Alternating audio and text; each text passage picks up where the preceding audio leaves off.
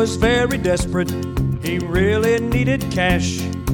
Maybe he was hungry or wanted to get smashed. But no one felt quite threatened. He used a potato. If he'd have used a pistol, he would have gotten more dough. Now when he was a baby, his mama told him, son, to never use potatoes when robbing, use a gun.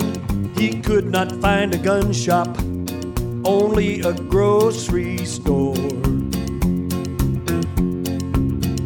So he bought a sack of taters, and now he's part of folklore. He went to a Circle K, he said, give me the money. But brandishing a tater, folks won't take you seriously. The clerk chased him a swinging a big old baseball bat. And he only got a 20, robbing the laundromat. So let this be a lesson. If you lead a life of crime, you should do it correctly, or you will be doing time. If you're going to rob people, you should use a handgun.